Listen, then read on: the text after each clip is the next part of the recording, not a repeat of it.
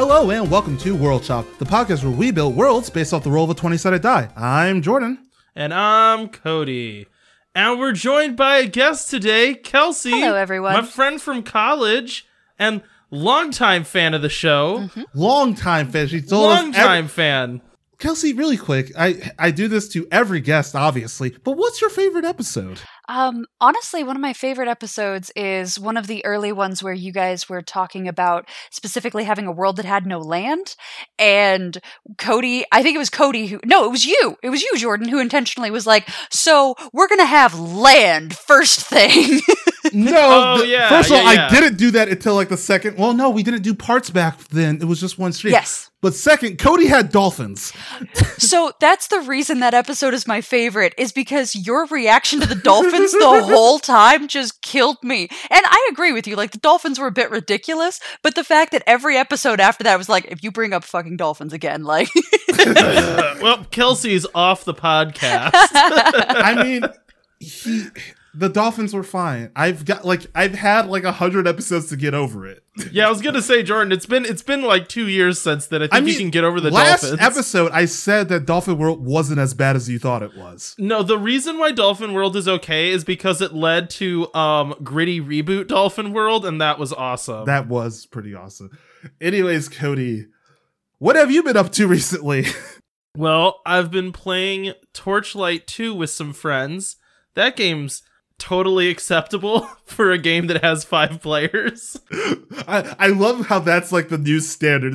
That game's totally acceptable. Well, you know, when you want a game with 5 players that is easy to get all of you on the same map at the same time, your standards have to be very low. I don't even know what Torchlight is, to be honest. It's Diablo. It's just Diablo, okay. But less sexy, I guess. Wait, how is the Diablo women sexy? Wear clothes? Oh, huh. Okay, yeah, I don't run. Never mind. Have you ever played Diablo? Yes, I was about to say how's it sexy, but then you said the women wear clothes. I was like, okay, fine. That was like my favorite thing ever when I downloaded the Diablo trial version, and I played as the Huntress, and then I texted one of my friends, whenever I go out slaying monsters, I definitely have to wear a corset and high heels. I mean, that's what you wear. In Diablo 3, I am the demon hunter, and that's what I wear, and it's pretty awesome. Okay. Man, you can't be killing demons unless you look good. They just don't respect you. Honestly, they don't. They will with my freaking bows and arrows. Anyway, so Torchlight is what you've... Torchlight, I've been watching Avatar a lot. Oh, wait, no, shoot. I forgot the thing I actually want to talk about. This is for both of you, but I think maybe more for Kelsey. Okay, I've been reading this book. It's called A Close and Common Orbit. It is the second book in a series. The first book is called A Long Way to a Small Angry Planet. Kelsey, you need to read the book, A Long Way to a Small Angry Planet. It is great. It is the most cozy and snuggly sci-fi book I have ever read. It is like reading a hug, and I love it. Oh. Are you saying that's more for Kelsey because you think I don't read? Yeah, it's because I consider you to be illiterate most of the time, even though you write 700 pages an episode and I write in broken English. No, it's because the subject matter seemed to be more appealing to her from what I know about both of your personalities. So I have a follow-up question. Cody, as a longtime friend of yours, I know that you have two types of recommendations. You have a, this is amazing and this is why it's incredible. And then you also have this is so horrible, I need somebody to rant about this with me. So which one of these is like this? 5 stars. This is one of my favorite books with no irony. Oh, okay. Have you read, when did you read A Long Way to a Small Angry Planet? Because I feel like we've talked about it before. A year ago. I definitely talked to you about it a lot. Okay, because this sounds so familiar. And I'm and then you proceeded to not read it, so, you know. That's why you are talking to Kelsey about it, okay. Well, and also because it does seem more up Kelsey's alley. It doesn't matter. Either way, it's a great book. Well, okay, Jordan, here's the reality of it. You know all the world building and really convoluted plot? What it does is skip all of it. And all it is people talking to each other. And my kryptonite. No, yes, you have talked about this book because, yes, okay. my kryptonite. It's like, what if we took all the exciting parts of a book, cut those out? What if we just had people talking to each other on a spaceship? Like, that's it. That's the whole book. Yeah, not my stuff. You're currently underselling this, and I'm getting less interested by the sentence. Are you sure? But you really need to read it. It's so good. It's about this woman fleeing her old life. Rosemary Harper joins the multi-species crew of the Wayfarer as a file clerk. Oh my god. And follows them on their various missions throughout the galaxy. The novel concerns itself with character development rather than adventure. Oh my god, Cody. Each member of the crew has a story that unfolds or a crisis to face. They encounter several alien environments on the slow path. Don't spoil the whole book! Synopsis. Yeah, well, don't read the synopsis. It's gonna ruin the book! What I'm saying is she joins a spaceship crew as the file clerk. Yeah. Yes. Misadventures. Rosemary, the decidedly not main character, is a file clerk. I do want to be clear. I'm an accountant, and file clerk already has me going, ooh, maybe not. But the thing is, about Rosemary is she is not the main character. But does her baby turn out to be the devil? She doesn't have a baby. Okay, because if you want to read a good book, Rosemary's Baby. Or you could read a book that's happy and just read A Long Way to a Small Angry Planet. Is so good. And then also read A Close and Common Orbit, because it was also great. Okay, anyways. And then read Reincarnation Blues, but that's an entirely separate discussion. I actually do need to read that one. But anyways, Kelsey, what have you been reading, watching, playing, or whatever recently? So I've been playing a ton of Raft. Have you guys heard about that one? Oh, yeah, Raft. Freaking amazing. Survival on a raft in the middle of water. And I tried playing it by myself, because I was like, oh, sure, it's survival. It is literally unplayable by yourself. I have died 15 times, to the point where I actually got so angry at the game that even though my husband bought it for me for my birthday, I'm like, I don't want to play this anymore. Send it back. And I'm like, but I made such a big deal out of him getting it for me. I can't send it back. And so what I ended up doing is I contacted one of my friends and I was like, hey, do you want to play this game with me? Because I think it's supposed to be cool. I have no evidence that it's cool, but I think it's supposed to be cool. And the moment I got people in there with me, we had just an amazing time. So I cannot recommend Raft highly enough. It is super fun. See, I tried to play Ark, and that's sort of how I think maybe Ark is, because Ark was a broken mess and boring, and I'm like, maybe this is meant to be played with people. Because the person I've talked to about Ark loves Ark, so I think it might just be like, but he plays with another person, so I think it might just be like you're playing by yourself. One of them multiplayer games, like, which I kind of hate because I am mostly a solo gamer. Like, I really only play a handful of games with other people. So, like, having something that is enjoyable solely because you play with other people kind of is a turnoff. But I mean, I've seen other people play Raft, and I enjoy watching people play it. I just, not my cup of tea. Is that something people say? That is a thing people say. Yes. So are you an alien? Like, are you a space alien? I just, because I originally was going to say something different, and I'm like, wait, no, it's cup of tea, isn't it? And then it's like, this tea is not what I desire. Well, I am human man. I don't drink tea anymore, so it's like, it's cup of tea like it anyway. So all idioms have vanished from your mind. Yes. Oh, God. So what I've been doing on my side is too much. No one asked you. Let me ask you, Jordan, what have you been up to lately? This is like the third time you've done that. And it's always when a guest is here. We're like, no one asked you. It's just like, oh. So I'm showing off for company. Anyways, Jordan, yeah, really you are. I notice. It's fine. So what? Too much. As always, too much. I just finished, I caught up to the current copies of Monstrous.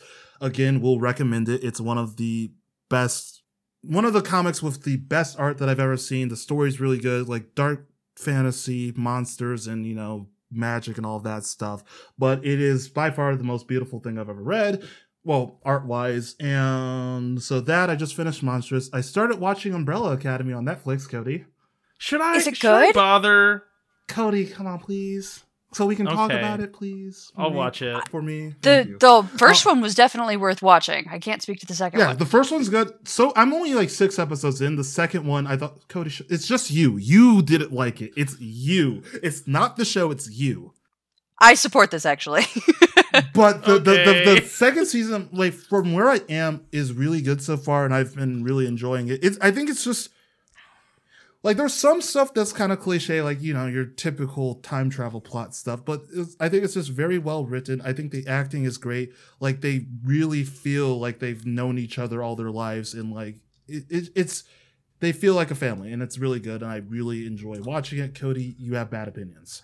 How much are you going to start listening to My Chemical Romance after you... Bro, I see, but the thing is, you act like I didn't listen to them first and then watch the show. Are you going to get back into AFI? I actually didn't like AFI that much.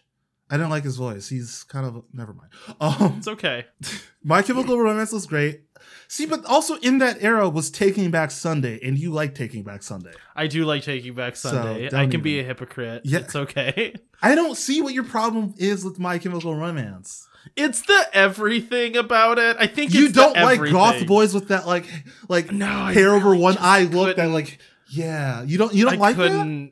I couldn't. The problem was, Jordan, there weren't enough people at my school to have cliques because there were only because there was only like 12 people at your school. Yeah, you know, like there were 4 of us and we were all related, so it's not like I could really have strong opinions. But oh man, did all of my friends go way hard into having that hair and dyeing it black, and meanwhile I'm sitting over there like, I freaking like punk music, guys. But punk music, you want to kick authority, and they're like, and then my girlfriend didn't love me anymore, and I'm like, I can't with that you was guys. Blink 182. You just did Blink 182. That wasn't like a My Chemical type song. They're the same thing. No, not in the least bit. Okay, Cody. First of all, you're right. Punk is better. But My Chemical Romance and Umbrella Academy are both very good. Pup is disappointed in you. No, they would never. I'm not wearing my pub shirt today, which is really sad. But anyways, so it was that Monstrous, Umbrella Academy, still playing Horizon Zero Dawn again and just mowing through the plot. Cody, I'm excited. I'm playing it probably tonight. Yay! Depending on how fast it downloads. You're gonna hate it because you're Cody. I've got hopes. No, Jordan, I'm just saying. I've got hopes. Have you played it? I love Horizon Zero Dawn. I absolutely love it. It's one of my favorite games of all times. I have a tattoo on my leg of it. It's great, Cody. And I've been on New Game Plus just mowing through the story because it's relaxing to just play the game. And I really hope you like it, Cody, but you'll tell me if you don't. So, I was going to say, we'll find out if he doesn't. Next week, we'll talk about it. I mean, play it more than like 3 hours, please, because I hate when you like, I played it for like a couple hours and I hated it. It's like, yeah, but you can't really tell. But I mean, come on, though. 3 hours is a very long time for me. Yeah, for like a game that I spent over 90 hours in originally, 3 hours is not that much. How long did you spend in this game? I'm not playing it. It just died. No, it's because I did. I 100%ed the game and then 100%ed the DLC. It's like, that's how much I like the game. It's so good. And the story's worth it. Like, Cody, you enjoy a good story. And, like, you enjoy creative world building as well. That's why we're here. But, like, the way that this game does creative world building, I think may actually entice you. You hate everything I love, so I know that's not going to work, but damn it, I want it to try. Right? Like that last part that you said, you hate everything I love, is exactly why I'm so scared he's not going to like it. Because every time I talk about like really liking something, he's like, yeah, I tried it. It sucks. It's like, okay. Okay, look, I'm just saying Dark Souls 3, everyone had a fire sword. It was boring. That was like the best text. It's like, as long as not every boss has a fire sword, I was like, ah, shit. In every single boss, fire sword. Next boss, I mean, yes, about 50% of the bosses had a fire sword. Yes, but it's not the same in Horizon. There's not a fire sword. There's not a fire sword. And there's a fire gun. I mean, that's hopeful. And fire arrows. There's fire stuff. And fire bombs. But fire stuff is by no means the only thing there is, nor can you get all the way through it only using one weapon one way. Right, and that's why that's really good. You can, like, and you don't even have to use the same combination of weapons the same ways. You can mix it up, and that's what I'm finding, because New Game Plus, it's on a harder difficulty, and everything comes after you. And, like, it's one of those things was, like, you can blow through the first half of the game because, you know, you have all the upgrades. So it's like, yeah, I can just snipe this thing from across the map. Great. But then you get to the point where it's like, you're not invincible and everything wants to murder you.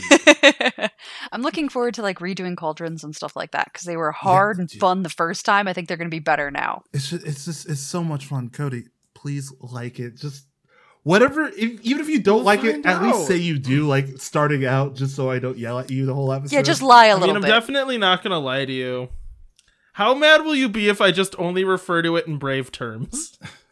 If I refuse to call the main character anything but Merida, I will literally quit the show, Cody. Kelsey over there rolling her eyes and sticking her tongue out like they aren't the same character. They aren't. But one thing that Kelsey said, is that we're here because like you like good world building, but that's wrong, Cody, because you hate world building. And I do. Only reason you are actually here is because I force you to come in every week. So now it's time to get to the part of the show you hate, which is building world. Yeah, I kind of didn't this time around, but that's going to shock no one. So really quick, as always, Cody, what was last week?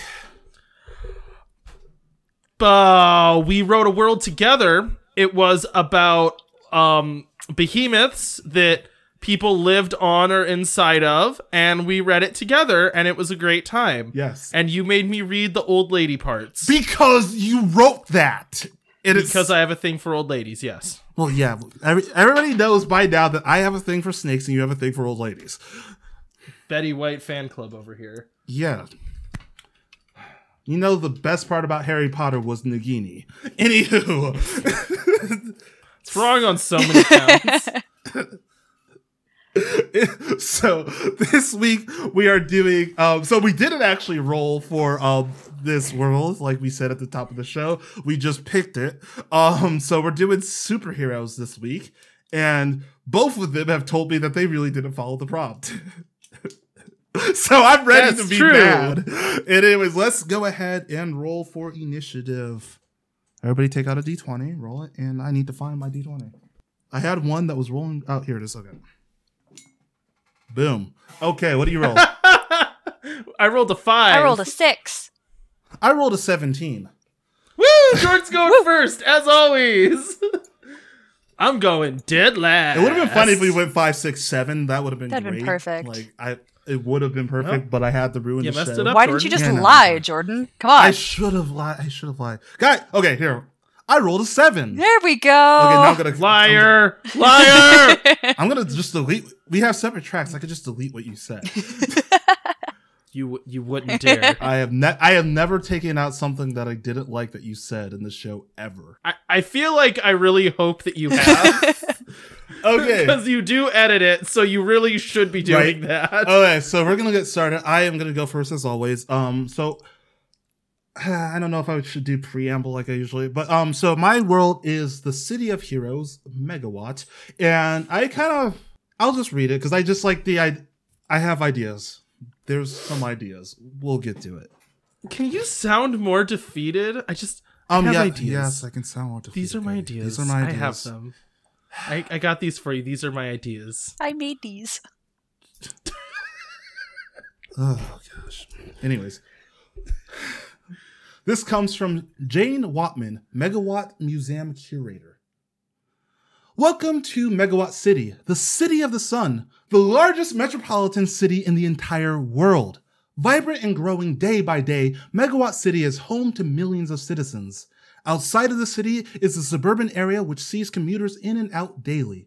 There are plenty of things to do in Megawatt, such as the city zoo, the aquarium, and the city skywalk, among many others.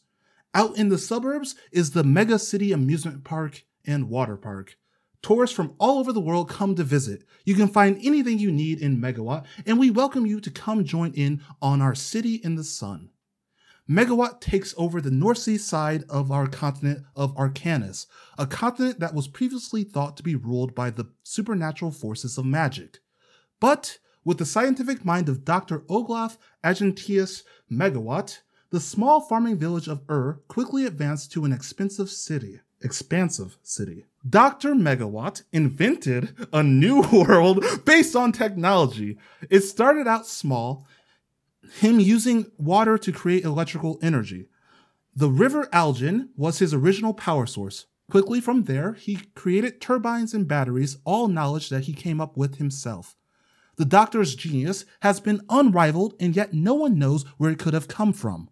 The River Algin now flows through Megawatt and to the Great Crystal Ocean of the East. Underneath Megawatt are the Black Sewers, a place of urban legends. Many people believe that toxic chemicals from Megawatt power plants flow under the city. Some people speak of mutant creatures and other monsters that have been transformed by the chemicals in the sewer. For the most part, people stay away from the sewers out of fear and continue to spread that urban legend. But the sewer system is necessary for the waste that the city produces. The rumors that the power plants dump toxic waste into the sewers are definitely, completely false. Megawatt, of course, is always advancing, and the Doctor, having found a way to extend his life, is working to channel energy from the sun to power the city. The monorail system, that is the main source of transportation in the city, is solely sun-powered. Despite this, the Doctor wants more. He slaves away in his laboratory towards the center of the city, constantly developing new technologies. Megawatt Labs, the large building topped with a telescope, has become a tourist attraction. Inside, you can see every step in the technology that Megawatt has created. The government has built City Hall next to Megawatt Labs, and they constantly look to the Doctor for guidance. Megawatt has more to offer than just tourist attractions and technology. Decades ago, it started as a rare occurrence, but people within Megawatt City began developing strange powers. Some think this was due to the advancing technology, but it spread through to everyone. It became extremely common to develop superpowers at a young age, no matter how weak or inconvenient that power was. These powers ranged from superhearing to being able to control wind and rain. Those who first developed the powers worked closely with Dr. Megawatt to find out what was happening to them. Then they became the leaders of justice, defending the city from those who only wanted to cause trouble. The Justice Squad also began helping advance society. But with more and more people gaining powers, things began to get out of control. Dr. Megawatt devised a plan. He created schools that would teach young people how to control their powers so that they would grow up to defend peace like the original powered individuals. This was the start of the superhero schools. These schools teach history, math, and literature, but also how to become a hero and defend against those who would use their powers for more dastardly deeds. Many young people aspire to join the Justice Squad so that they can be on par with the original powered individuals. They will one day help Dr. Megawatt bring the entire country to a bright and peaceful future. And that is my first part. All right, Jordan, we went very different places with this. I'm glad. Mm-hmm. I see Kelsey nodding like, oh crap, what have I done? My parts are not all equal length either, so. Oh, that's fine. Neither is mine. Mine are, because I know how to... The first part is short. Mine too. So is this the moment where I'm going to jump into my world, or we take a second and talk about yours? You tell me. No, man. It's all you here. Okay. This is your moment to shine. I have nothing. If you do badly, we'll I have nothing to say. Everything in that part was straightforward. Actually, if I do badly, I feel like you just cut my audio and you're like, you make a shorter episode. Done. Problem solved. just act as if Kelsey wasn't here at all. Just... So my world is section 1, What Happened to Our World, A World Infected. As dun, the dun, dun, dun, yeah. As the oceans warmed from global warming, a small, worm-like creature came up from the depths of the ocean. On the surface, they encountered creatures with complex hormone systems and the right salinity for them to thrive. These worms form a symbiotic relationship with land life, changing humanity and the rest of the world forever. Just for context on the worms, because I'm going to go into more detail later, the worms are translucent, about half the width of a human hair, less than an inch long. The worms enter bodies of surface animals through seawater and nestle in the center of the skull against the brain and tap into the hypothalamus, the pituitary gland, and the extended endocrine system. They can survive in salt water indefinitely, and they can survive in fresh water for up to a week. Once they are installed into a host, they will survive for as long as that host does. Contact with various land animals on the shore slowly spread this creature all over the planet. Birds and people carry the worms far inland and all over the globes, while rats, dogs, cats, etc. spread the worms to local water sources until the entire planet is infected. For the most part. That is all I have in section 1. Okay, I'm just gonna say, like, we need to have you and Diana on the same episode because you guys have like a very similar style to approaching these worlds. Slugs that, yeah, I just worms. I'm sorry, worms. Worms, not slugs. Worms. I'm gonna say slugs are thicker and slimier. It's an important. It's just the way that you started just reminded me of Diana's cute world. And just if you listen to the episode, you will know exactly why I think that. Just. All right, y'all ready? Y'all ready for this? The whole thing is called the Age of Heroes. This is section 1. When the tether broke, so did our society. Break free, all the shackles of convention that keep us rooted to dirt. Do not mourn that we have outgrown and overcome the foolish past, now free to spin and dance among the stars. Space is large, but not so big anymore. Solar systems might seem like neighborhoods, and the Milky Way, our new closed system. After we discovered Tether Drive, so much changed, much like when we first learned how to harness solar power or wind or combustion. Everything shrank so much so fast, but also the horizon grew much larger. So many new planets to see and explore and discover. We have still not tallied all the places we could go. It is truly infinite. But with that understanding of truly limitless places, a certain disregard for those wondrous things have been found. One could spend their entire life cracking worlds and dimming stars, and the Milky Way would not change much given all of this. And yet, who knows what we shall find on our next rock, our quest continues on into the everlasting night. This is an excerpt from... this is written by Larox, and it's an excerpt from the Anquils history. That is my first section. What in the world, you guys? I said create superheroes. What the hell is all of this? I'll get there. I just won't get there to my fourth section. And but yeah, it really doesn't get there for section 4 for me either. Why are you doing like this? The last line in section 3 and then section 4. Section 2 is a lot about algae. Is that how you decided to I just asked and we'll get to, but is that how you decided to explain your superpowers was algae? No. Okay, no, it's totally unrelated. I have my explanation of superpowers. Look, I wanted to do something different, and I'll talk about my world a little bit at the end of this section. So this next part... So I'll just say this because this is funny for, I guess this will be funny for Kelsey and anybody listening. So we used to do this like geography, flora, fauna, society, history, society, current. I still label each of my sections like that, even though I don't even follow it anymore. Like I do. Flora, fauna. This section is labeled flora, fauna. I don't talk about it at all. I am a trash human being. My flora and fauna section is very flora and fauna. I have a section titled flora and fauna. No, but mine's actually about flora and fauna. There might be no, there's not. Anyways, this part comes from Tobias Keane, aka Dr. Oglaf Antoninus Megawatt, the first superhero. Okay, look, I messed up. I really messed up bad. But with every mistake comes a brilliant solution. I am as old as the dirt that this great city named after me is built on. But because of my powers, I have been able to transcend time and create this beautiful world around me. Megawatt City did not start out as the great and beautiful city.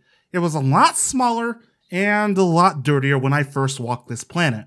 Megawatt City used to be known as the Village of back when magic flowed through the lands and the fairies came by daily to steal fruit from the farms. Was separate from the rest of the world, so little did I know the magic in the world was slowly dying out. No, I was too busy trying to gain magic of my own. You see, while magic flowed from the land, I was born without magic and lived as a simple farmer. I figured if I could simply catch a god's attention, I would be able to gain magic and be able to do miracles like the ones I heard in stories. I set off a huge explosion in my farm. Bombs went off for hours, like a great war was happening. Finally, after hours of carrying on, the last living god of magic came to my farm to see if he could stop the chaos. That's when I launched an anchor to pin the god to the ground and gain an audience with him. But my anchor misfired and struck the god in the heart, killing him instantly. And the god fell slumped in my farm, glowing like an ember. Terrified at what I had just done, I rushed over and touched the god's body to see if he was still alive. A great flash of searing hot pain coursed through my body, and in that moment, I gained all the knowledge in the world, past, present, and future. I saw worlds of technology and alternative energies. I saw the keys to create a future of technology to stand in the place of the dying magic. At that moment, I knew exactly what I was to do. I would build a great city of Megawatt. I would guide the country to total peace, and I would guide the world's leaders for millennia to come. Magic was dead, and I would be the bridge to the new world. The god's knowledge and power was passed on to me, and I had become immortal. Yes, the machines around me that I used to extend my life are all fakes. The people of the world can't know what I truly am. After all, I am the killer of magic and the father of technology. Some might see me as a fraud for stealing God's power. I buried the bones of the old God under my farm and began to create my city and my new world. I started slowly. In order to create the world I envisioned, I needed to create all the stepping stones and technology to get there. None of the technology I had seen in the searing hot flash had existed yet. Yes, I had to take some shortcuts and pollute the grounds far under Megawatt, but it was all for a good cause. The future was not going to wait for sustainable practices. Well, this all came back to bite me, and bite me hard. After centuries of hard work, the contaminated waste reacted to the bones of the old god, and, well, that new energy jump-started a new era. It was in the water, meaning it was everywhere. With the contaminated water, people began to gain magical powers of old. This was the only thing I did not see coming, but I was given great knowledge and insight, so I had what it took to get ahead of the problem.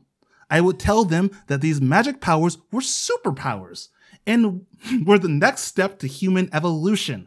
These powers were destined by the planet to be used for peace and justice. Those who gained the powers would change the world just as I had. And you know what? They fell for it. They started calling themselves superheroes and formed a Justice Squad. Can you believe it? These idiots started wearing fancy spandex and capes and using their powers to beat up criminals. Eventually, more people began gaining powers, so I came up with the idea of having people create schools. A school of superheroes was the only way to teach the youth how to use their powers to preserve peace and not mess up my empire. I navigated everything perfectly. The heroes beat up those who caused trouble, and I was still seen as being the guidepost of the world.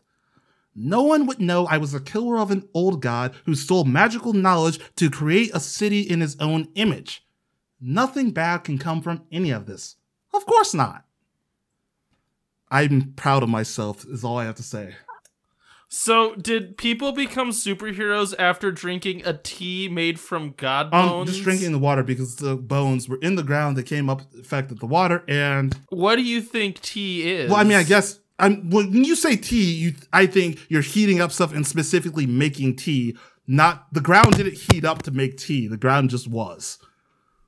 So it's cold brew. Yeah, it's iced tea, actually, yeah. it's an artisanal cold brew. Can you pass the old god, please? So, I wanted to go into this with, we have, superpowers of, radioactive spider bite, or, this guy came from a different planet. I wanted to do something completely different, so I'm like, magic! Magic was a thing. What if it's Cthulhu? What if it was Cthulhu's bones? When you say the old god, how Cthulhu is this? I just thought of just, some unreasonable large, shape, a creature. But how many tentacles? I mean, I've been reading Monstrous, so a lot of tentacles. It's all tentacles. Perfect. It's made up of tentacles. No face, no real bones, just tentacles. I mean, read Monstrous. It's just tentacles. Love the tentacles. But yeah, so I wanted to do something different, and I also the idea. There's been a couple comics that've done this where the doctor or the main superhero is kind of a fraud. So I kind of just doing that. To be the jumpstart of Justice's piece is this sleazy dude who just wanted to make a name for himself. Anywho. Yeah, so in the same way that the road to hell is paved with good intentions, like sometimes the road to heaven is paved with really selfish decisions. Exactly. Oh my gosh, I love it. I'm proud of myself. Anyways. I really liked it. I also really liked the voice that you took on. So, all right, back to the worms, not the slugs, the worms. So the initial effects of worm infection. So a symbiotic relationship must benefit both parties. The worms get greater mobility, more creatures to infect, and can carry out higher order functions once they actually infect something that's much more complex than they are. The hosts receive benefit from a benevolent dictator in charge of their endocrine system. The worms repair any diseases or disorders that their host's hormone system may have, while also... So venom. It's just venom. No, it's not. It's not, and I can explain why it's not. Because I had this idea, and that's what my husband said too, and I'm like, stop talking to me and go away. I was very mad because it's not. It's not venom because they're worms. So what this actually is ghoul-oolds. I hate all of you.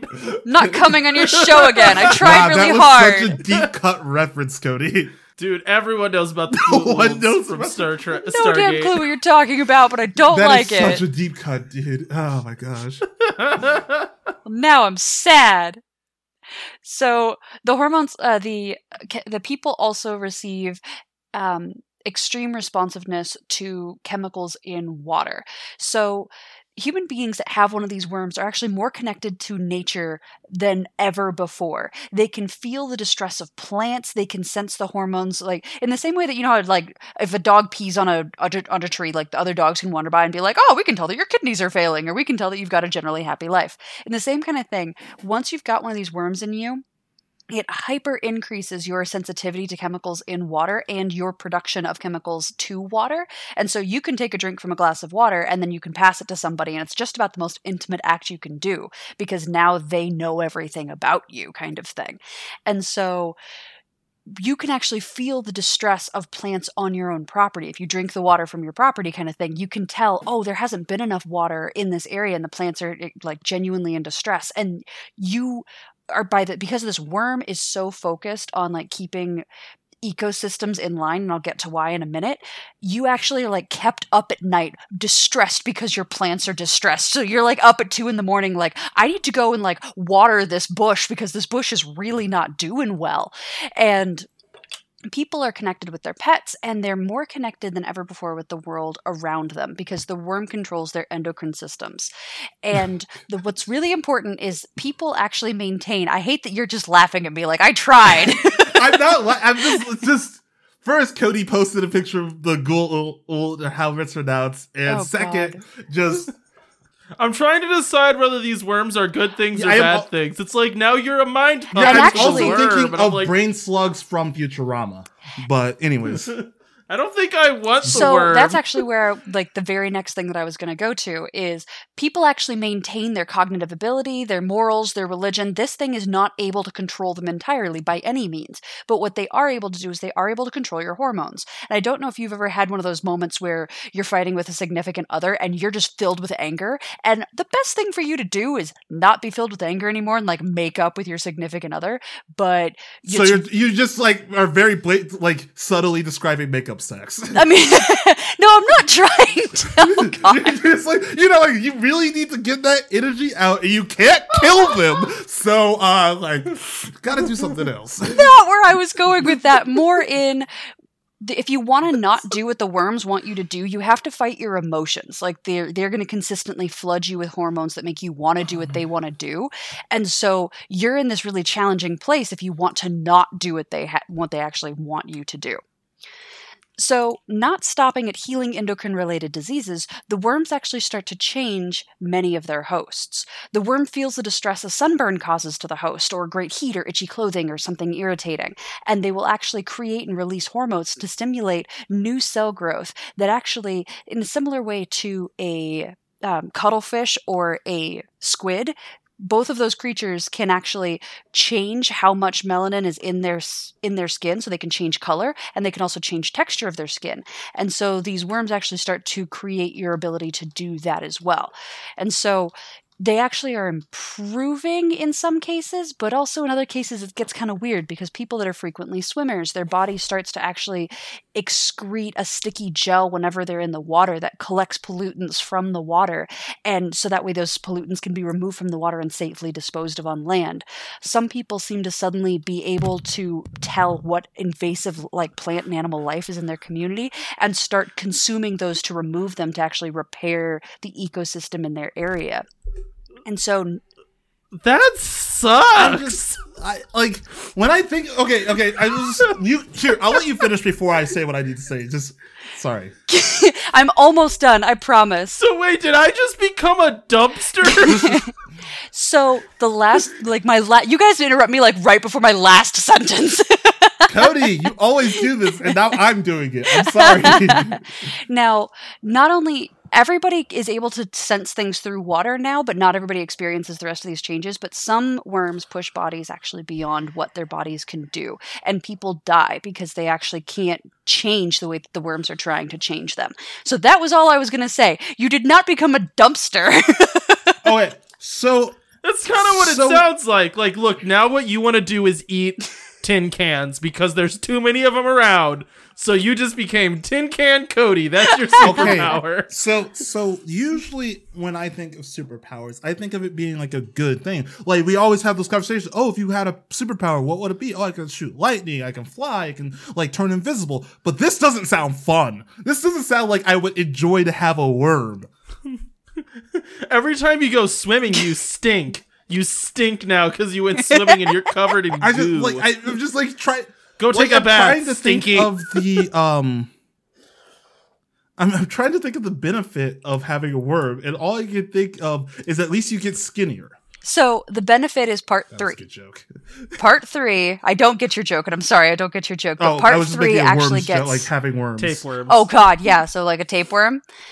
You know what? I'm trying to tell you guys this thing I worked hard on. I look over at the chat, and it's just Cody, sending pictures of worms breaking out of people's bodies. Cody, this is so upsetting. That's a Gould! It's disgusting. Look, watch Stargate. It's kind of good. I love Stargate so much. I just lost my... Anyways. Moment. Okay, there it is.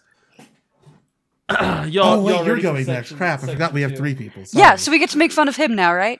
Yes. Yeah, that's exactly what this part is. Section 2. The Tether Drive was only part of what broke us free, but not the only thing. Food and water. Romantic, no, but all living things still need to eat and drink, and so did we. So, how did we manage this? Bugs, algae, and drinking our own urine, obviously. The faces people make when we tell them that. But see, here's the thing. As long as we need food, we need society, and we're not free. No matter how far or no matter how many hoops you jump through, we're still tied to the ground, to fields of tender crops, or to slaughtered animals. Even more, though, is the processing of waste. That is the hard part, really. We make our own poison, and out in the dark sky, that can be dangerous. But it's also a valuable resource, to be sure. We worked hard to develop a method to make each of us our own closed loop. It was simple. We found a very healthy algae that is great to eat, and then we found an insect that, it tastes terrible, but it's very high in protein. These things can be primarily fed off of our waste, and sunlight, and a few other things. Now, that is maintenance food. That keeps us alive, but it's not really living.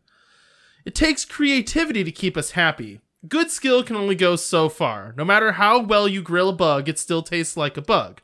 So now, among the stars, dead animals and fresh vegetables are a prized commodity, but not needed. The bioloop keeps us alive.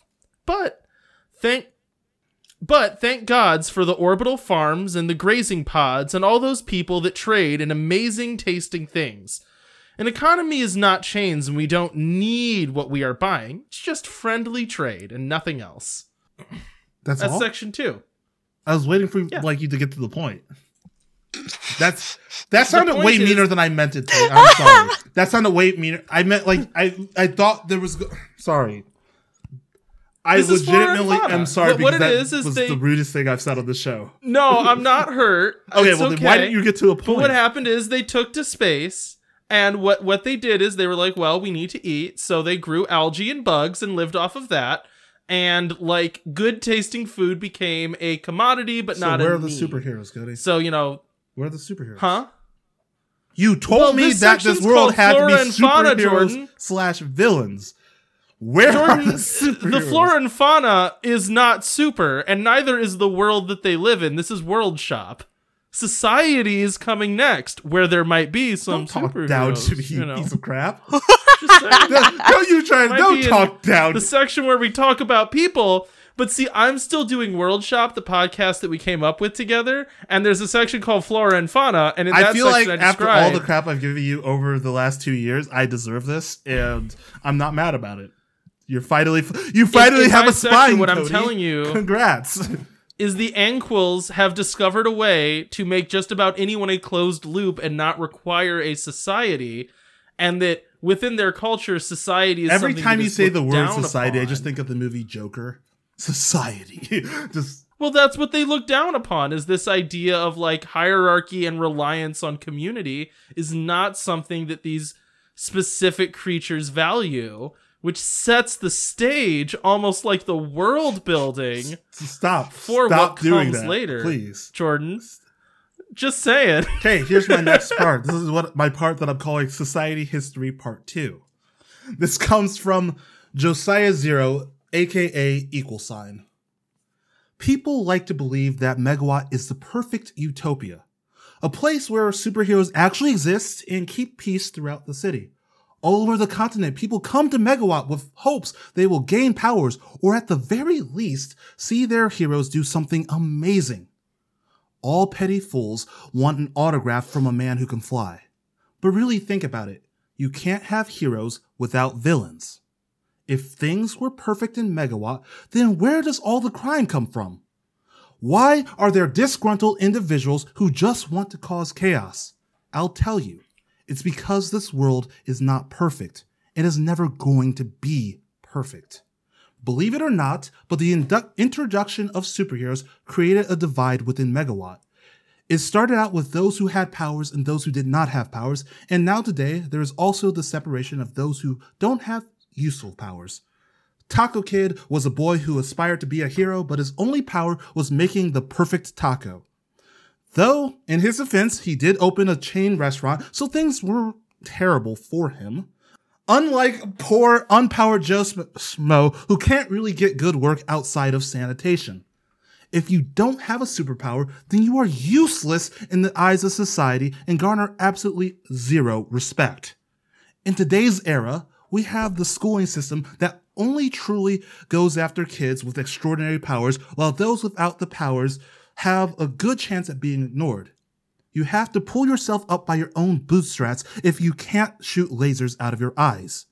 Many people have become disillusioned with the fact they could not become a hero. So they either went to crime or chaos or gave up on the dream entirely, falling into the shadows of Megawatt. No one cares about you or your rights if you don't have powers.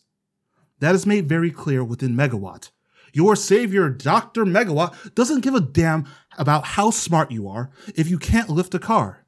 It's all a sham anyways. His genius isn't his own. It's all part of his superpower. Also, he doesn't need assistance. He makes assistance. You will never gain a job with him or other heroes without a useful power. You might as well say goodbye to the dream of going to a superhero academy.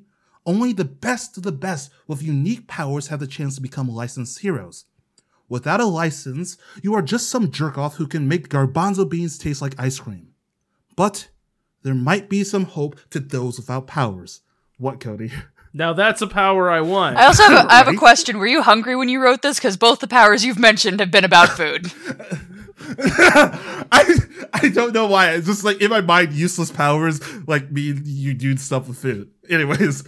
The rumors are true. The sewers are filled with sludge that can alter your genetic makeup. There's even a small chance you will gain superpowers or enhance your own powers. Unfortunately, there's even a larger chance that you will be horribly mutated by this sludge and rejected by society, only forced to live underground in the sewers with others who dreamed of grandeur through magic sludge. Like Futurama. That's what... Yes. That's what happened to Salmon, the man who was mutated into half salmon, half man. His wife left him the second she saw his horrifying guilt face. Don't cry too hard, though. He remarried 3 times. His current wife is Mantis. You probably already know her deal. She ate the heads off her last 2 husbands with that gross mandible mouth. Sorry, I'm getting way off point. He's going to be eaten in a few days anyways. It doesn't really matter.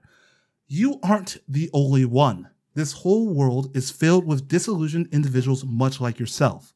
The superheroes who get to parade around pretending we are all equal. They sit there preaching peace and justice, but really only love to beat up on the downtrodden. So if they want to promote peace, why not show them chaos? Fight back. Give them a run for their money. Show the world that the superheroes are just people wearing stupidly tight spandex, calling each other by made-up nicknames. Knock them down a peg. Show them that the world doesn't need superheroes. Burn their legacies, their toy lines, and their stupid empire. Leave poor Dr. Megawatt crying over spilt milk, and I don't mean the petty criminal whose power is to create puddles of milk. That's why I started the League of Villains. I was born without powers in a time where literally everyone and their mother had superpowers. I got made fun of, bullied. Sorry, I am really just off. I got made fun of and bullied by the supers and ignored in society. I was nothing while Captain Justice was king. No matter how hard I tried to make it, I just couldn't. Thus, I decided to destroy the divide and bring the world to its knees, making everyone ordinary by removing the extraordinary. Dr. Megawatt isn't good for this city. That's why poison sludge runs under it. Even if you don't have superpowers, I can teach you to fight the supers.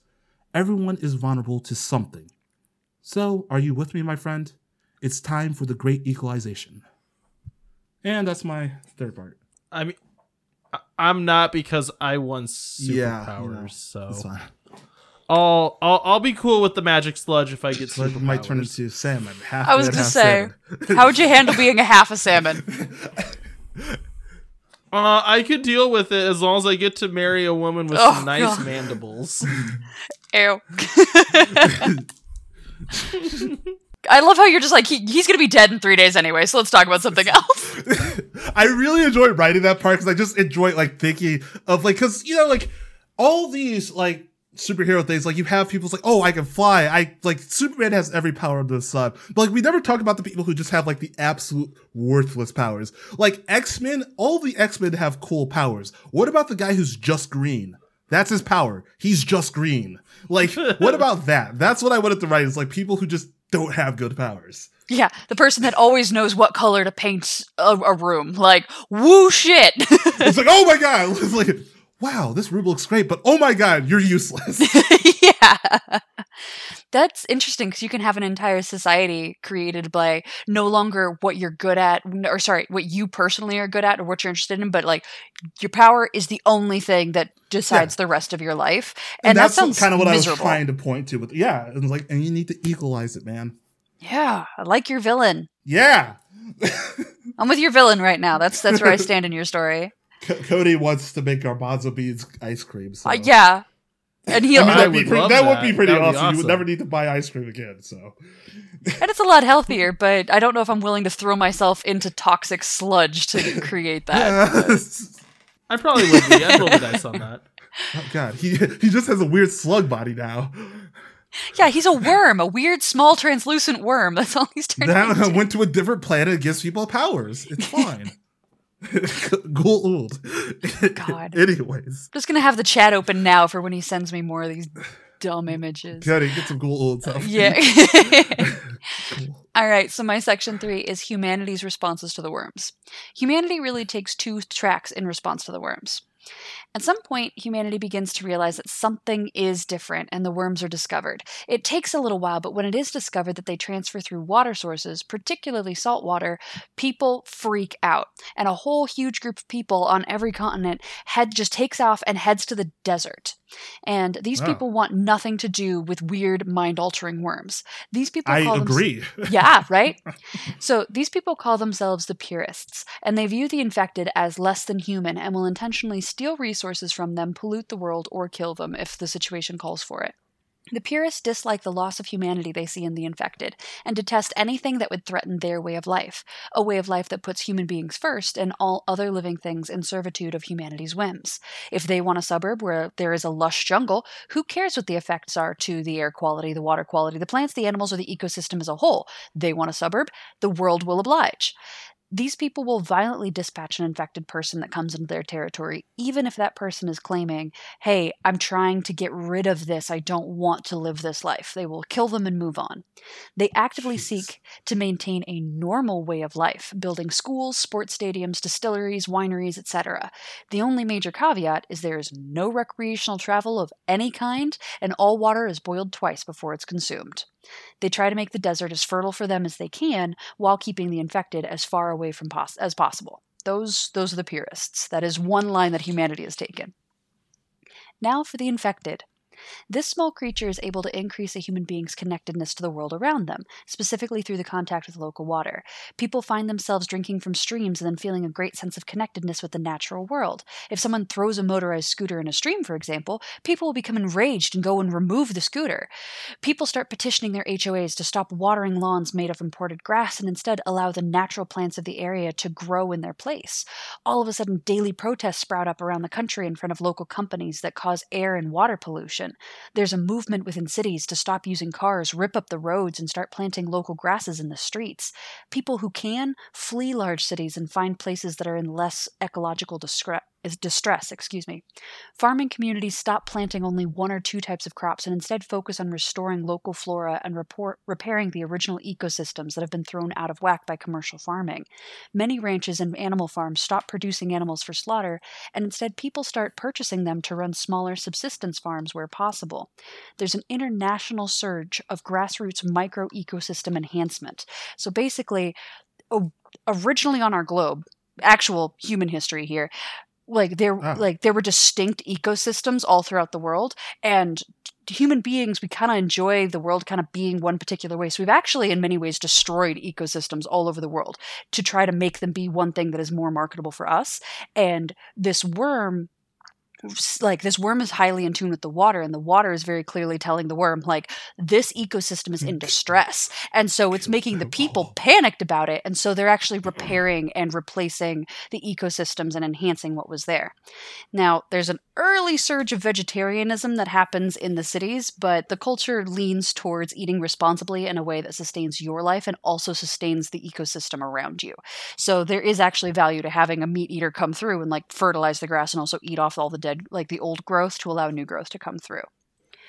Now, for those that have been infected, there is a cultural and ecological renaissance. For the first time in history, people are connected. They're innately aware of their place in the food chain and the cascading consequences of their decisions. Their environment has become the one thing that everybody seems to agree is a top priority.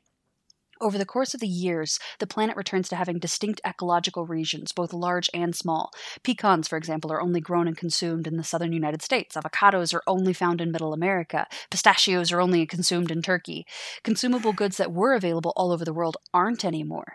It's not a utopia. There's still struggle and disagreement, but it's a lot harder to kill your neighbor when you know them so intimately through the hormone signature in your local water.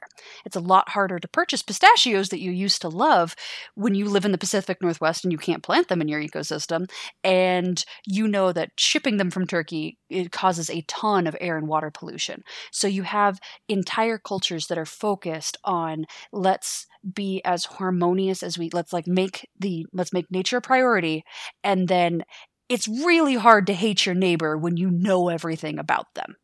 Does that make sense? And you know the work that they've been doing.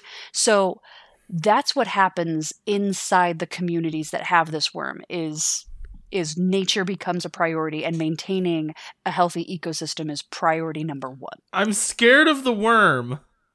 The worm is concerning. This is the part of the podcast where I sing for a second.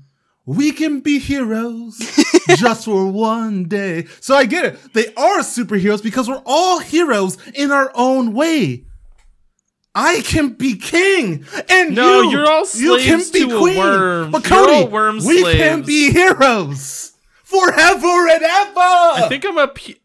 Be heroes just for one day. The firefighters, the police, everybody's a hero in their own way, man. It's freaking beautiful. Oh, God. No, I actually did really like this. I'm glad. I like a good environmental message if you've listened to certain episodes. I like good, forever and ever. The worms creep me out. And also, I got to sing Bowie, so I'm good. Oh, yeah. All right. You guys ready for my section 3? Okay. The Tether Drive, the greatest discovery of the Anquils, gave us the ability to fly easily through the stars. The method of propulsion is too complicated to explain to the layman, but we discovered a way to fold and accelerate through space rapidly, and most importantly, safely. This gave anyone with an airtight tube the sky in all of its infinity. That was a clumsily written sentence. Right? I've been doing the same thing, it's fine. Match this with bioloop foods, and quickly we discovered there was little need for a home planet. But we were not yet at the Age of Heroes. Some explanation for what happened before the Age of Heroes is probably needed. Yes, we all took to the stars, which was great and wonderful, but some of us handled freedom better than others. Pirates were the first thing to happen. Deaths were rare, but theft of non-bioloop foods were extremely common. Generally, pirating a ship in flight was difficult, but fixed farming installations could be robbed easily, and this became more and more common. Other favorite targets were mining, solar charging banks, and occasionally kidnapping, but it was rare, and all that matters is we were spread out too far to stop it, too far flung to help each other. It was a wild and dangerous time. But that is when it happened, the tragedy of Rockle. Oh, Rockle was a simple farmer, and his wife and 3 children, just as happy as a clam. But one day, the worst happened. Pirates raided his orbital farm. This was normal, and Rockle had crops set aside for the pirates. But this time, the pirates wanted more. They took the children, as cruel as you could imagine, snapped them up from cradles and beds. Well, they slumbered, assuming their parents had bought them safety. These pirates, the Grimwatch they were called, began thinking that they could be bigger and better, and make a pirate haven. Maybe retire on an orbital crafted by others, and leave that family out to drift. So, anyway, they took the kiddies in the night, and Rockle and his wife, Valquin, were left quaking and all ready to make a deal. Ransoms were not unheard of and frequently were successful at this time. Now, to this day, no one is sure what happened. The Grimwatch said they meant well and it was just sport, and all they wanted was a little extra food. Rockle and Valquin say that the pirates wanted to prove that they were deadly, but who knows? All we know is that the Grimwatch ship carrying those children cracked and vented into space, killing pirates and prisoners alike. Horrible for all, and the Grimwatch ran after this. But that is not the end of it. Whatever the intent was, Rockle and Valquin wanted vengeance. They sold everything and built a vessel made for punishment, fitted with fast engines and all manner of death-dealing machines. It became known simply as The Hunter. The Hunter set out to find its prey. There is no record of that battle out in space. Nothing other than scans of the wreckage. The Grimwatch had never been assaulted in such a forward and brutal manner. Every last ship was cut to shreds. And Rockle and Valquin became known as the Hunters, the first heroes of the Milky Way. They spent their remaining days stopping pirates all over the universe, and thus began the Age of Heroes. I like how Kelsey does heroes that it's pretty much individuals are doing the right thing. Cody's just like, let's get some revenge. It's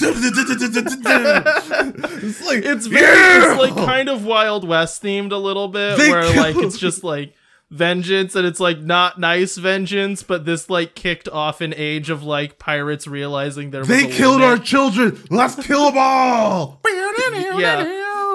Yeah, it's kind of like that, like, realization of, like, there being consequences, because before that, it was just, like, pirates were like, whatever, we just steal everything, because there wasn't, like, social order, so it's just like, well, you're off alone in your little thing. I'll show you social order. Until some rando shows up and starts a pilfering. So I have 3 questions. 2 jokes, 1 serious. Yes. Rockle and Valquin. Did you have to name them things that were so hard to say? Well, so the thing is, I have a tendency to, strongly, like, sorry, I dropped my mic. Lean away from the mic. I have a strongly lean away. I have a tendency to strongly base things on other languages, and in this case, I was like, nah, screw it, sci-fi gibberish all the way. I hate myself. That is perfect. Oh my god, Cody. Hence the Alquins and just like every day. How is that spelled? How many apostrophes and umlauts are in there? Oh, none. I can't use those. I don't understand how. Anquils. Like, but everything notable has a Q in it. Alquin, Rockle, Valquin, Anquils. Like, everything's got that funky Q sound. All right. Yeah. Yeah. No, I went for a certain aesthetic of goofity space name for this. Yeah.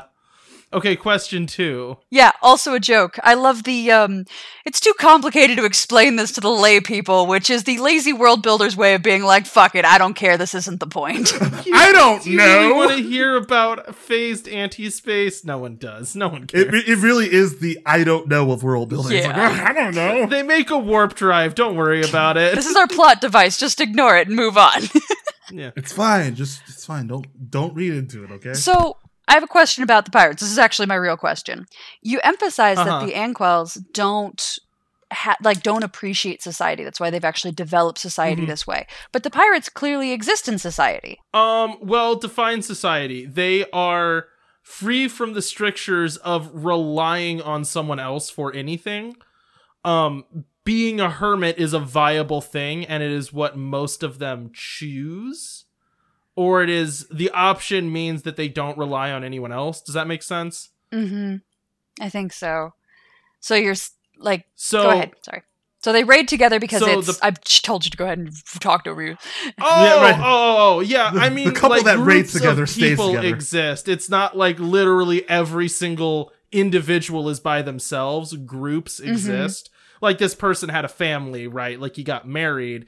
It's just that they don't live in a town. And more importantly, they don't rely on a neighborhood farmer for their food.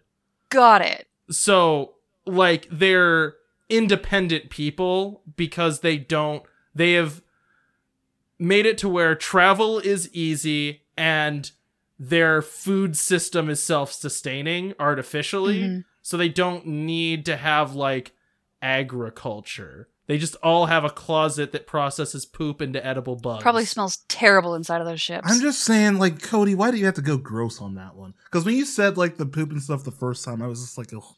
Because, I mean, it just makes me smile. And also, again, like, this is the backdrop for what makes superheroes possible. Now, do you get into the fun... You didn't make superheroes. You made super villains. Sorry, You made vigilantes.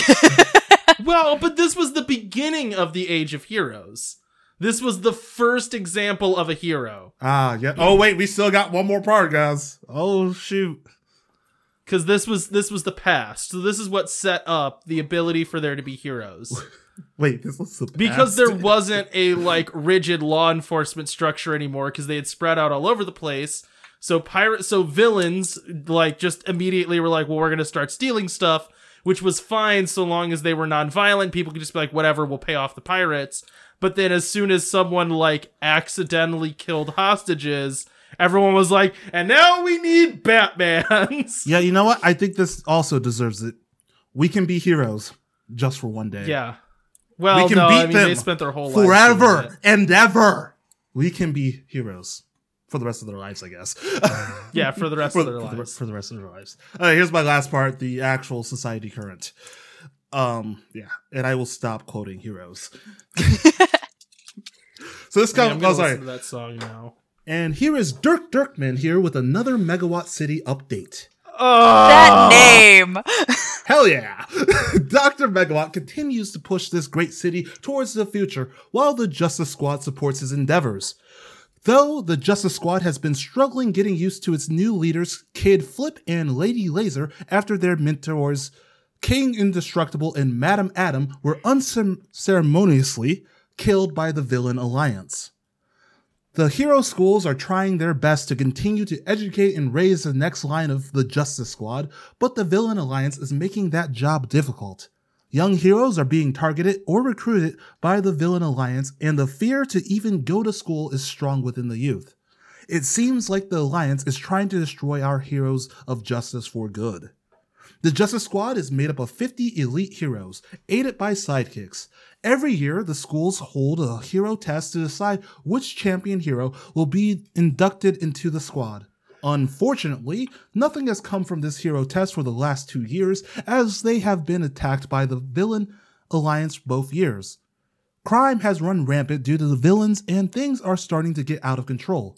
Tourism has been at an all-time low due to the daily danger that the Villain Alliance poses. Erica Signs, now known as the villain Nuclear Babe, who can destroy a building with a single sneeze, has escaped again. For some reason, she did not like Dr. Megawatt's solution of securing her in a lead box underneath the city for everyone's safety. This kind of thinking from our good doctor is what has been leading people to believe that Dr. Megawatt is only aiding to the problems. They believe he treats those who have dangerous problems with unnecessary force and those who have weak or no powers with incredible disregard. These days, the citizens of Megawatt have been standing up to say they are not being treated equally under Dr. Megawatt's counsel to the government. Some think they are being discriminated against just because they do not exhibit extraordinary powers. Others believe they are being persecuted for not using their powers for Dr. Megawatt's goals. Dr. Megawatt and the Justice Squad have refused to respond to these criticisms, creating an even bigger rift. This brings us to the topic of Equal Sign, the de facto leader of the League of Villains. The man who has two red pulsating lines across his chest that form an equal sign.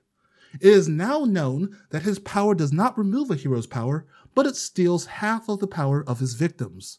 Equal Sign receives the other half of the power, making him and his victim equal. It is not known how long this effect lasts, but we do know that it is not permanent. Equal Sign has been behind some of the greater hero deaths and encourages violence against heroes, stating that no one will be equal until the complete collapse of the superhero squad and the superhero schools. This man is extremely dangerous. Do not approach him. Also, be wary of what he says. The Villain Alliance has been recruiting more people than ever in the last few months. Please beware of the Villain Alliance and be safe. The Justice Squad will prevail no matter what. And that's my world. Dude. I like it. It also very much reminds me of a book I read. What book? It's called Renegades. It's like a YA book, but it's pretty okay. You should give it a read if you ever feel like it. Sure. Renegades, I'll write it down. I like superheroes, killing other heroes.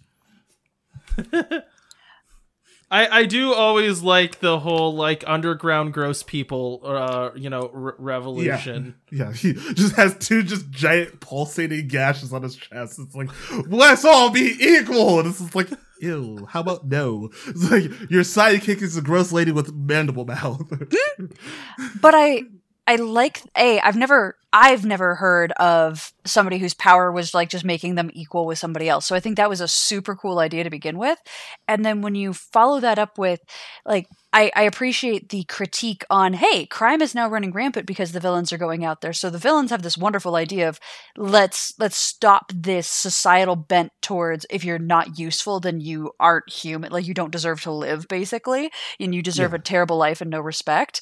And so that is a very noble idea, but at the same time, the supers are keeping crime down. So it's a complicated question. And I like that you added that layer of complexity to your world. Yeah, I enjoyed writing this. I also enjoyed coming up with superpowers that weren't standard, being half salmon, half man. That is the superpower. He has all the powers of a salmon, so he tastes delicious. I was gonna say, does that mean he can swim upstream? Yes. And breathe in salt and fresh water sometimes. Fertilize some eggs. Yeah, that's he has like 50 children. Cause I'm not going down that line. Yeah, maybe let's not go down the salmon baby path. All right, do you guys want to hear the final section of my worm world? Yeah, I'm scared. I'm very interested to see when this goes. Side with the worms. And that's going to make me a horrible person. No, it doesn't. I like the worms, honestly. I don't accept them as my overlord, but I do like the worms. So they don't want you to be... They don't want to be your overlords. They just want you to give a shit about nature. I've seen the Brain Slug episode of Futurama. They want to be our overlords. So the worm only understands complex ecological change through aquatic terms. So it kind of thinks of humanity and land as some kind of like extremely large coral reef. And I don't know if you guys know about coral reefs, but every reef has plenty of sharks. Some people are chosen for extremely radical changes. Hair follicles become thicker, wider, shorter, and stronger, more like protective scales. Night vision becomes more powerful, but daylight is almost blinding. Fingers and toenails become thicker. For some, their bodies are flooded with hormones that promote weight loss to create a light, lean frame. I can see Cody just cracking up in the corner of my eye. Anyways... How did we get to land sharks? No, we're not at land. We're close to land sharks. Some people begin. We're not at land sharks. We're like right there. We're very close to land sharks. No, we're there, Kelsey. We're there. Some people. We can be land sharks just for one day. No, that one's going to be a little bit more of a permanent change. Some people begin to produce poisonous oil from their skin. In some people, particularly the young, tooth production starts again and teeth descend haphazardly in the mouth. So those are our land sharks, everybody. These are the defenders. The worms have chosen them to protect the reef from the purists and other ecological disasters. The defenders are simultaneously superheroes because they are a protective and essential part of the community. And they're also supervillains because they're able and willing to destroy anything if it is in the best interest of the reef. Without the defenders, animals and people who did not react well to the worms, the purists, the sick, would all be dangerous to the inhabitants of the reef. The defenders work together to remove these threats and keep the whole reef in balance and harmony. The purists, faced with an enemy that is simultaneously human and disturbingly alien, attack and kill communities, individuals, or cause great pollution. The purists use pollution as a way of keeping the infected distracted or keeping them away. If the pollution is small enough, the community will drop everything they're doing and go fix the problem. Think of like that scooter that I mentioned in a stream. If the pollution is too big, everybody, the infected, will just avoid it. Hundreds of barrels of crude oil was poured into the sands of Arizona to dissuade the infected from coming anywhere near the purist's home. This villainous behavior can backfire, and at least once the purists have poisoned a stream that eventually fed into their own wells and killed a whole community. While the defenders have been physically changed into something more than human, it's up to you to determine who the supervillains are and superheroes are and who carries the title of supervillain. That's my world. Okay, so the superheroes are the defending sharks, correct? So yeah, the people that have been the most changed, I would argue that anybody that's been changed kind of falls into this like superhero, supervillain. But if you're a member, if you're also infected and you're a member of the reef, these are essential and necessary parts of the reef's stability and like harmony. If you're a purist, these things are terrifying. They're horrible monsters. So you call because the worms suck. So you called the sharks defenders, correct? Mm-hmm. I'm about to make a really bad joke. So by the defenders, you mean Shark Cage, Jessica Bones, Iron Shark, and Shark Devil? You know, like the defenders. I hate you, and I want you to leave. I did take the time to actually write these down, so I made sure I said it right. But yeah, the defenders. Sorry, guys. I ruined the show, and I accept it. I love it. Ugh. I'm so disappointed in you, Jordan. I still have Heroes stuck in my head. So. I'm still listening to Pup. Which song? Just listen to Scorpion Hill because it's like their best new song. Waiting for something to happen? I don't know. It's just been randomly playing Pup for like an hour. Waiting for the world to change. Wrong song. Yep, not it is the same. That is Eric Clapton. All right. Wait, no, it's not. I'm thinking of a different song. Crap. We'll solve that in a minute. What's up, Cody? Tell us your world. Yeah. All right. Here's the big finale. Earth, sometime like modern times. This is a news report. I am standing here outside looking up to the sky in awe. Sorry to all our viewers, the weather has become crazy. Moments ago, hundreds of well, I guess they can only be called UFOs just appeared above our planet, finally answering the question, are we alone in the universe? We have been hearing a non-stop broadcast, assumed from the ships, that sounds like some kind of snuffling and barking. We are not sure what it means, but we think it is communicating. We have heard reports, but cannot yet confirm that there has been a group of ambassadors sent up to the ships in an attempt to communicate. Meeting notes from the first Earth ambassadors. My first time on an alien vessel was not as odd as I would have thought. The aliens are mammalian and bipedal, but clearly descended from something more like a dog or a fox. They have thick fur and elongated snouts, but they don't have the large fangs I was expecting. Their hands are more like paws, but they still seem to be very dexterous. They wear clothes and seem to have similar social groups, but we cannot understand each other at all. At our first meeting was very odd. We met with an old and scarred dog thing, I guess. They barked at us and snarled, and we all just kind of stood and stared. The dog man seemed important, though, and... well, was wearing some kind of uniform. You just made Road Rovers. That's all you did was made Road Rovers. Hang on, I'm not done yet. But other dogmen came in. They were dressed more plain, I guess, and they've been studying our language from what we can tell. You just made Road Rovers. This is a log from... hang on, I gotta get the name right. Sorry, I have to move a window around. You just made the hit 90s cartoon show, Road Rovers. Hang on. This is a log from Grand Admiral Nightmare Wingpaw Squad. Oh my god! What the absolute nonsense. Jordan, you need to hear my log. From Grand Admiral Nightmare Wingpaw Squad Killer. These advanced apes are less than stupid. They have created a society. Maybe they have cities, but they are still chained to the ground like fools. I should do them a mercy and just split this planet. They did not even seem to care or notice my quite excellent villainous uniform. I don't dress like this just for the fun of it. I am a pirate and a villain and great. And I demand that those people who I have conquered respect me. We will reign here absolute rulers and none can oppose us except... ... Road Rovers. A broadcast from the Honest Dawn. Beings of this planet, advanced apes, friends... fear not these brigand fools who seek to enslave you. Such acts of war will never be allowed. The golden light of the Honest Dawn is here. Here to cleanse the darkness. Here to cleanse injustice. Sleep tight, apes. We will fight. We will win. And you truly will see an Honest Dawn rise again. Tomorrow, for we are heroes, and this is what we must do. I am once again going to say broadcast. You just made Road Rovers. If anybody doesn't know the show, I will try to remember to make this the episode image. Jordan, it's all going to come full circle. People of Earth, I think finally after weeks of confusion, we can all breathe safely again. As you all know, a large force of some kind of alien dog... appeared in our sky weeks ago. The ships were ornate in a vivid purple. They began transporting to the surface and seemed to be trying to enslave or coerce humanity.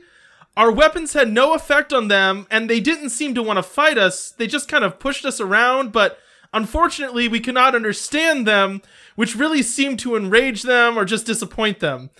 About a week later, a fleet of golden ships appeared in the sky, also broadcasting some kind of barking sound. A few days later, there was a massive battle in space. There were no human casualties, but many ships shattered and burnt up in our atmosphere. It would have been quite the fireworks display if we had known that we were not all about to die. But After that, a golden ship flew down. Another dog person alien stepped out. This one wearing an ornate mask, a long cape, brightly colored gloves, and, well, kind of dressed like a yellow-toned Superman. The creature stepped out, barked a bunch, got back in, and all the ships just vanish. And we have no idea what just happened. That's... God, Cody. I'm